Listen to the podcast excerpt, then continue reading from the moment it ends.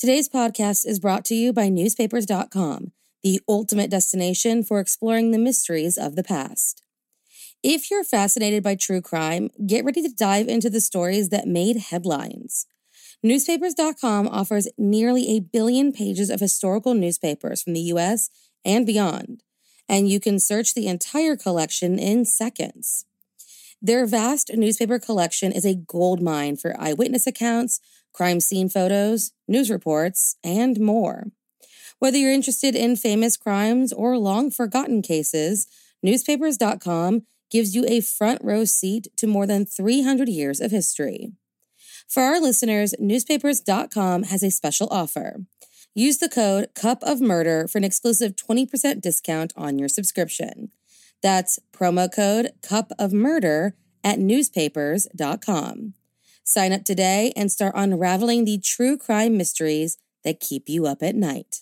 The new year is here, which means it's time to start new habits and make those yearly resolutions. Mine this year was to get healthier and improve my quality of life, which is why I want to talk to you guys about Noom. Most weight loss plans are one size fits all and don't take into account each person's individual needs, which in turn doesn't really set you up for success. Those workout plans you pull from the internet don't think about your individual dietary restrictions, medical issues, or other personal needs. Noom does all of that before building a tailor-made plan that works for you and your lifestyle. It doesn't try to restrict what you eat and never shames you for wanting to treat yourself. And unlike before, I feel the motivation I need to succeed and none of the frustration that came with other plans. Stay focused on what's important to you with Noom's psychology and biology-based approach. Sign up for your trial today at Noom.com. That's Noom.com. And check out Noom's first ever cookbook, The Noom Kitchen, for 100 healthy and delicious recipes to promote better living. Available to buy wherever books are sold.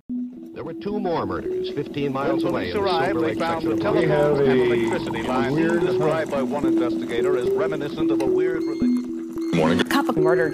There comes a time in every friendship where there's a fight or a disagreement. Maybe it's something small like differing opinions or something bigger. Maybe that friend stole some electronics and a firearm from your home. How do you react?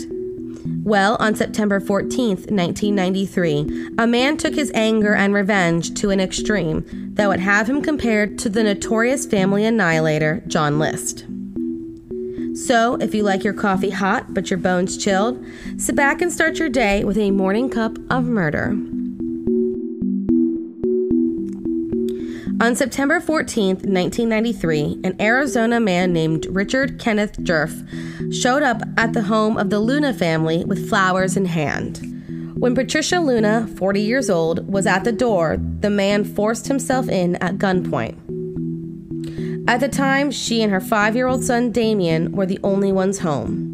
Richard then bound and gagged the mother and son. Several hours later, 17-year-old Rochelle Luna arrived and was promptly taken to her bedroom where he raped and killed her. Albert Luna Sr., age 46, was the next to arrive. He was forced into his bedroom at gunpoint where he was handcuffed to his bed, his head then smashed with a baseball bat. Richard then took the handcuffs off the man, believing he was dead, and returned to the kitchen where Patricia and Damien were still bound. Albert regained consciousness and charged at Richard. His attempt was unsuccessful, and the man was killed. Richard then turned and shot Patricia and Damien in the head. With everyone in the home now dead, after 7 hours of torment, Richard Djerf spread gasoline around the house, placed a pizza box on the burner, and turned the stove on and left. The house, however, did not burn. So, why did this man annihilate a family that wasn't even his own? Well, he knew the Luna family. The only surviving member of the Luna family was Albert Luna Jr., a former friend of Richard's. It appeared that Albert, according to Richard, stole several electronics and a firearm from his apartment, and the slaughter of his entire family was simply retaliation. Richard Djerf insisted on representing himself during the trial so he could forego a trial altogether and enter a guilty plea, which he did rather than face a jury of his peers. During the trial, Albert Luna Jr. confessed to the burglary that ultimately cost him the life of that ultimately cost him the lives of his entire family. Richard was sentenced to 4 separate death sentences, and according to the judge who sentenced him, the man relished the time he spent killing the Luna family. After he was read his 4 sentences, he scoffed and stated, "They can only kill me once." Despite all of this, he continues to make appeals and the court continues to deny them. That was until the new ruling of Ring v. Arizona that stated that only a jury could hand down a death penalty, not a judge. His case is now on permanent hold.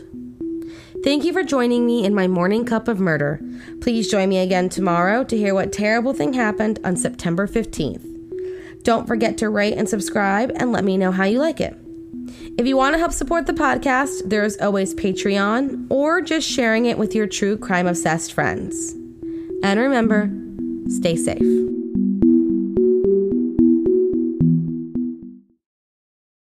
Thank you for listening to Morning Cup of Murder. This is a daily podcast that tells you what happened on this day in true crime history. In short, easy to listen to episodes that you can finish on your commute or while you enjoy your morning coffee. So make sure you check back every morning. My name is Korina. I am the creator and host. You can find Morning Cup of Murder on Twitter, Instagram, and Facebook. I have also set up a Patreon where you can donate a small monthly contribution to the podcast. All those links are in the episode description. Thank you again and have a wonderful day.